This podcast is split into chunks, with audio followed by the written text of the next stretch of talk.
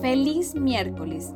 Los saludamos desde la Cámara de Comercio Colomboamericana AmCham Colombia, en una nueva edición del AmCham News. Estas son las principales noticias de hoy, 24 de agosto.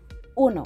El café, uno de los productos más importantes del país, registró el día de hoy su precio más alto de compra al terminar en el mercado interno en 2.530.000 pesos, la carga de 125 kilogramos, superando así el anterior registro que fue de 2.408.000 pesos. Durante lo corrido del año, el precio del café ha marcado por lo menos 10 récords en el pago al caficultor, y aunque la Federación Nacional de Cafeteros reveló que en los primeros seis meses la producción de café tuvo una caída, los precios siguen siendo muy buenos y están compensando la baja en la salida de sacos. Es clave resaltar que en los mercados internacionales el café también registra alzas. La libra en la bolsa de Nueva York cerró a 2,42 dólares, mientras que en la sesión anterior se negoció en 2,30 dólares. Además, el alza del dólar está favoreciendo la exportación del grano, ya que su precio ha ido en aumento. Por su parte, el gerente de la federación, Roberto Vélez,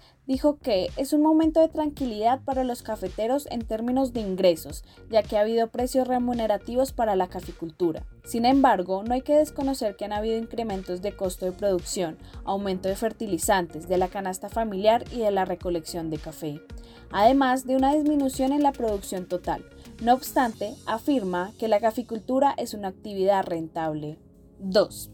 Según una encuesta de opinión empresarial de Desarrollo, los índices de confianza comercial e industrial cayeron 3,0 y 1,08 puntos porcentuales durante el mes de julio. El índice de confianza comercial fue de 30,7%, con una caída de 3, puntos porcentuales frente al mes anterior, lo que también representa una baja de 5,1 puntos porcentuales frente al mismo mes del 2021. Esta caída se debe principalmente por una disminución de 3,9 puntos porcentuales en el indicador de percepción económica actual de las empresas.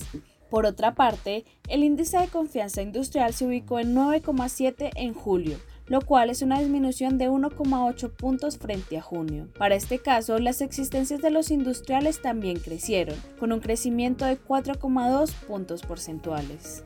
Desarrollo afirma que en el segundo semestre del 2022 la rentabilidad de la actividad exportadora, los pedidos de exportación y el valor exportado en dólares crecieron frente al trimestre anterior. Adicionalmente, las expectativas a tres meses del valor exportado en dólares aumentaron. 3.